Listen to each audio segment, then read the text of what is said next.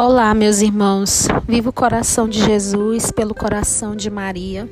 Hoje nós damos início, então, à discussão do primeiro capítulo da nossa apostila formativa. É esse primeiro capítulo que tem como título Quem Somos e que tem por principal objetivo motivar, né, para gente, para que a gente conheça, é, para que a gente tenha o conhecimento da espiritualidade deoniana e de que a espiritualidade deoniana ela é uma resposta para o sentido da vida. Tá? Então, como eu tinha orientado vocês no primeiro áudio, né, vocês tinham que fazer a leitura do Evangelho de João, capítulo 1, versículo de 35 a 42.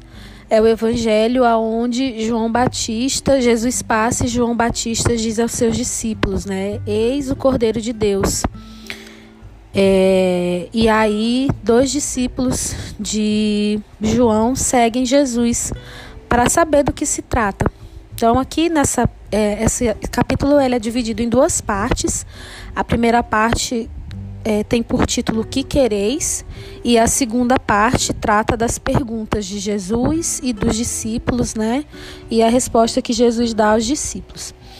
Então, nessa primeira parte, quando João Batista apresenta Jesus aos seus discípulos como Cordeiro de Deus, é importante a gente salientar então o o que o que é, é como Deus nos chama, né? Como Deus faz o chamamento dos discípulos. Não é um chamamento que é não é um chamamento que ele é um esquema ou que vem com uma forma de uma enganação ou que vem com uma forma de uma ilusão. Não. Deus ele é puro e ele é diferente. Ele não se confunde com as limitações, com as mentiras, nem com os vícios humanos. Então não tem esquema. Deus não chama a gente com esquema, não, não tenta iludir a gente chamando, ah, porque você vai ter, vem comigo que você vai ter uma vida de prosperidade, vem comigo que você vai ter uma vida de riqueza, vem comigo que você vai ter uma vida de. É, vai ter uma vida sem sofrimento, uma vida só de alegria. Não, nada disso. Deus nos chama de forma sincera, nos chama de forma pura, nos chama para amar mas sem esconder jamais a verdade de nós. Né? Então, João Batista apresenta Jesus como o Cordeiro de Deus. Os discípulos eles sentem algo diferente, algo que faz o coração deles vibrar e resolvem, né, ir atrás para saber quem é esse Cordeiro de Deus, para saber o, da, aonde, aonde ele mora, onde ele vive, o que, que ele faz. E encontrando esse Cordeiro de Deus, eles também encontrarem a sua própria vida, encontrarem o sentido da sua própria vida. Aí no segundo ponto, né, dessa primeira parte, vai falar do chamamento. João Batista ele aconselha os discípulos, né, os seus discípulos a se unirem a Jesus. E aí ele fala que esse chamamento tinham três discípulos: André, um outro não identificado, e Simão Pedro, irmão de André. É, só que assim, esse um outro que não é identificado aqui no, no na apostila, quando vocês leem, leram na Bíblia de vocês, na versão Ave Maria, é, no rodapé diz que esse discípulo desconhecido, na verdade, é João Batista, porque esse é, perdão, é, é o João Evangelista, porque esse é o Evangelho de São João. Então, o outro discípulo é João Evangelista.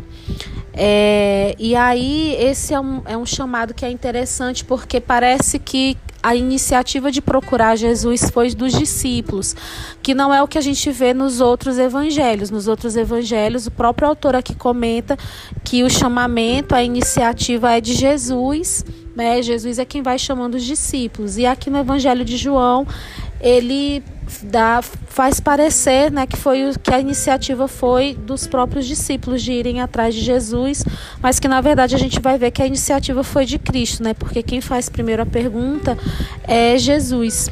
E isso vem sendo explicado aqui na segunda parte, onde Jesus faz a primeira pergunta, que é que quereis? Né? Então, o autor aqui diz que, sendo a primeira vez que Jesus fala no Evangelho de João, é de salientar que foi Jesus quem tomou a iniciativa e não os discípulos. É sempre Deus quem se revela ao ser humano na imprevisibilidade da vida. E essa é uma parte muito, muito legal assim da gente parar e refletir um pouco, porque muitas vezes a gente acha que a iniciativa de buscar Jesus é nossa. E na verdade a iniciativa é sempre de Deus. Deus sempre vem primeiro ao nosso encontro. É Ele quem vem e nos chama.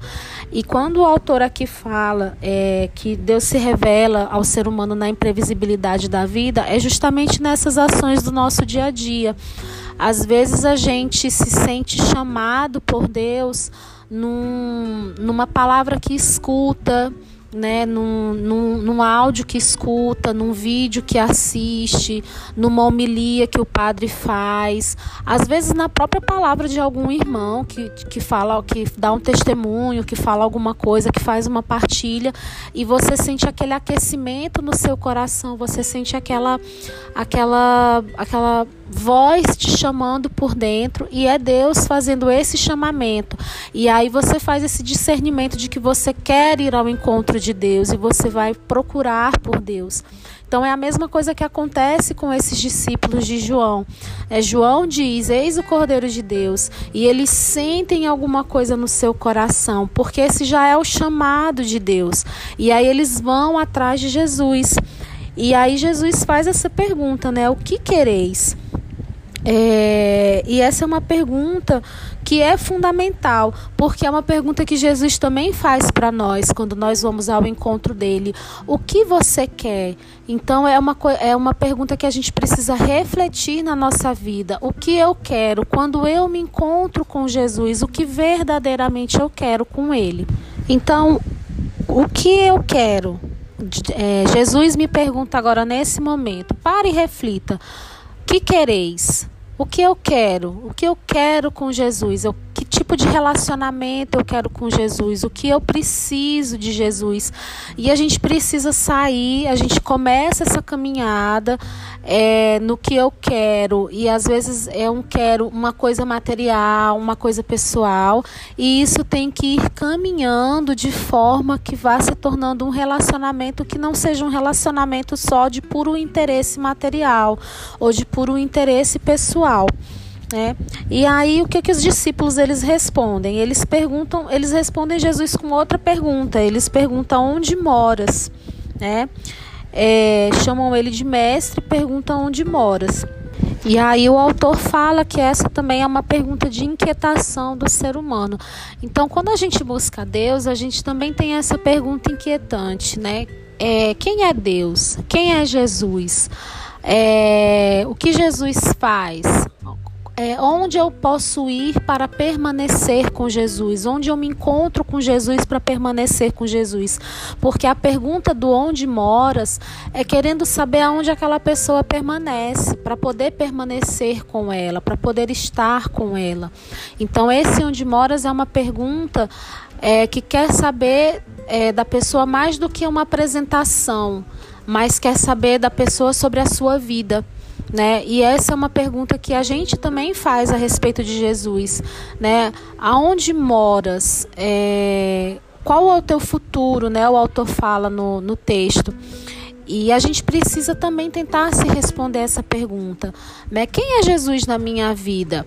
Quem é o que Jesus é o que Jesus faz na minha vida? Quem é Jesus para mim? Jesus para mim é, é é um personagem, Jesus para mim é um modelo, Jesus para mim é um é uma pessoa histórica.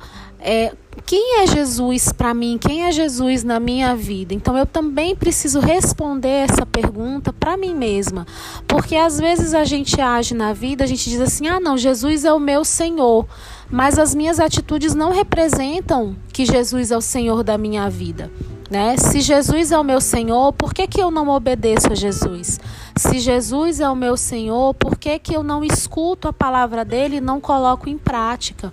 Porque Jesus mesmo diz lá na palavra, ele diz: aquele que faz, aquele que me ama faz a minha vontade, aquele que me chama de mestre faz a minha vontade. Quem me segue tem que tomar a sua cruz, abraçar a cruz cotidiana e me seguir. E muitas vezes a gente abre a boca para dizer: "Ah, Jesus é meu tudo, Jesus é minha vida", mas eu tenho N, é, N apegos na minha vida, eu coloco N coisas na frente de Jesus é, e não me apercebo disso, ou não faço questão de tentar mudar isso na minha vida. Eu não estou dizendo que a partir de agora, ah, eu vou viver como se eu fosse um religioso de um convento e que eu não faço nada de errado. Não, porque nós somos seres humanos e nós somos falhos, mas a gente precisa vigiar no nosso dia a dia essas atitudes que a gente precisa se desapegar para poder, é, para poder a nossa vida ser condizente com essa palavra de que Jesus é o meu Senhor. Vocês vão ver ao longo de toda a formação como leigo deoniano, dentro de toda a espiritualidade deoniana, é, que Jesus ele faz um chamamento e ele sempre ensina por exemplo. Né? Ele sempre ensina na prática e ele quer que nós façamos as coisas não por palavras, mas com as nossas atitudes. Então a gente precisa sempre tentar é, fazer alguma coisa concreta daquilo que a gente diz que crê, daquilo que a gente diz que confia, daquilo que a gente diz que acredita. A gente precisa ter atitudes concretas que provem que verdadeiramente a gente crê, a gente confia, a gente espera. E é exatamente disso que começa a tratar aqui na terceira parte do capítulo que diz vinde e vede. Então esses discípulos eles perguntam: onde moras? Onde vives? E Jesus em nenhum momento diz assim: Ah, eu moro ali, é, daqui duas quadras, você dobra à direita, tem uma casinha assim, assim, eu moro nessa casa. Não, ele vai e diz: Vinde e vede. Isso é uma frase muito importante, porque, como eu falei anteriormente, tudo o que Jesus nos convida, todos os ensinamentos de Jesus, ele mesmo faz antes de nos ensinar. Então, ele sempre nos ensina pelo exemplo, ele sempre nos ensina na prática como nós devemos fazer. Então, quando ele diz vinde e vede, ele faz um convite que passa da teoria, que não se basta em teoria. Então não adianta a gente ficar só na teoria. Jesus ele pede para a gente sair da teoria e mergulhar na prática, né? Ele ele pede para gente ele pede para a gente fazer a experiência. Então o autor aqui ele diz, né? É, Jesus dá uma resposta convidativa e experiencial. Jesus ele sempre pede para que nós façamos as coisas na prática, ele sempre nos convida a experimentar, a fazer a experiência.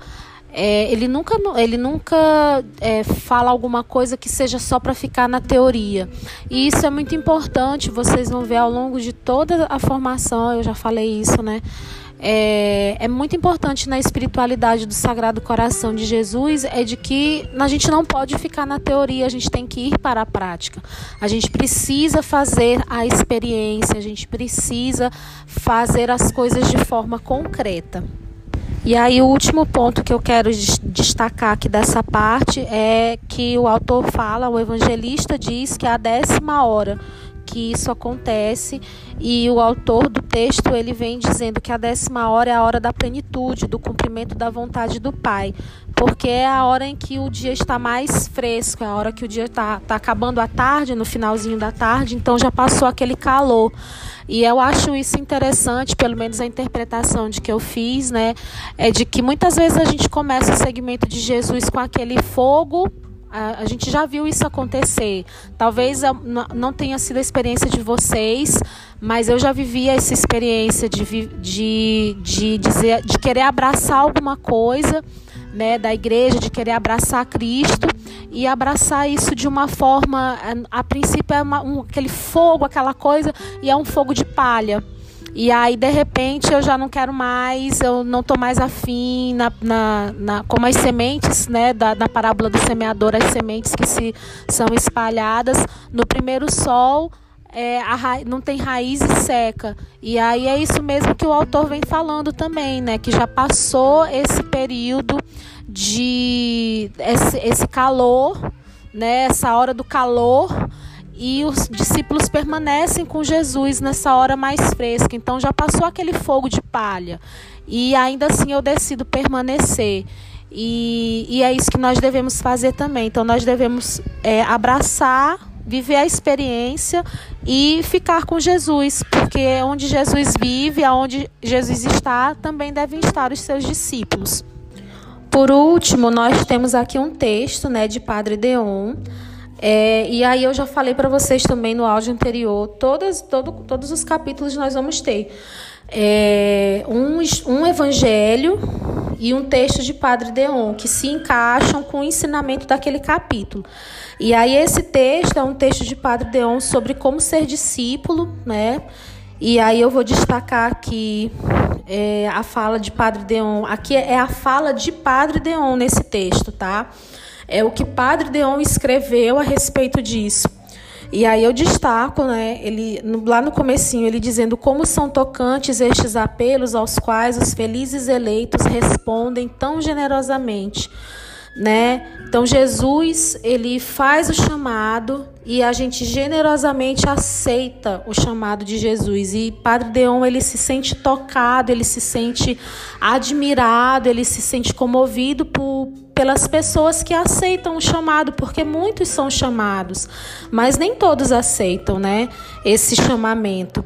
E ele fala lá também, é, aí ele vai falando do texto de, de São Mateus, né, que é quando Jesus é um outro chamamento, né, é, um, é uma outra visão do chamamento que, que é de outro evangelho, que é o evangelho de São Mateus, aonde Jesus passa e diz: Vem, segue-me. Né? É, Jesus disse: Segui-me farei de vós pescadores de homens. E imediatamente deixaram as suas redes e seguiram-no. E aí, outro ponto bonito que Padre Deon chama a atenção, né? É que São João ele fala dos olhares que Jesus tem, aquele olhar profundo. Né? E eu destaco aqui quando ele diz que Jesus tinha olhado para São Pedro com um desses olhares profundos que penetram até a, a alma. Tu és Simão, filho de João, chamar-te-ás Cefas, que quer dizer Pedro. É, então Jesus ele dá esse olhar para nós e é um olhar que cura, é um olhar que nos liberta, é um olhar que preenche a nossa alma, preenche a nossa vida.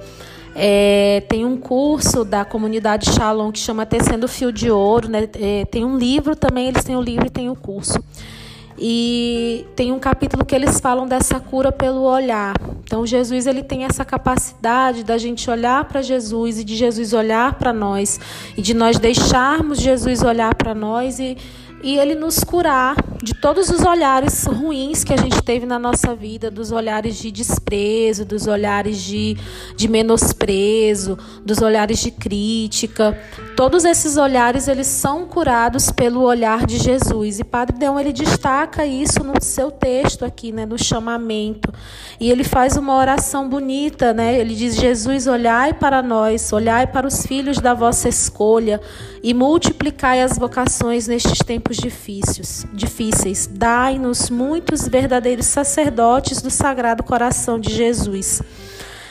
É, então é isso, né? A nossa formação. Eu espero que vocês é, tem mais coisas aqui no texto do, do Padre Deon. Esse texto é do livro, do escrito dele, O Ano com o Sagrado Coração de Jesus né? Ele, é, ele foi escrito, muitos dos escritos de Padre Deon são voltados para os seus sacerdotes, mas nós leigos também bebemos dessa fonte. É, e eu aguardo vocês, então, para nossa discussão, né, para nossa partilha no nosso grupo de WhatsApp. Leiam novamente o capítulo, se for preciso, ou os pontos que vocês marcaram, comparem com aquilo que eu falei agora nesse áudio e vamos fazer uma discussão, né? Vamos fazer uma partilha lá no nosso grupo durante toda essa semana que, que nós vamos começar, tá bom? Um abraço a todos.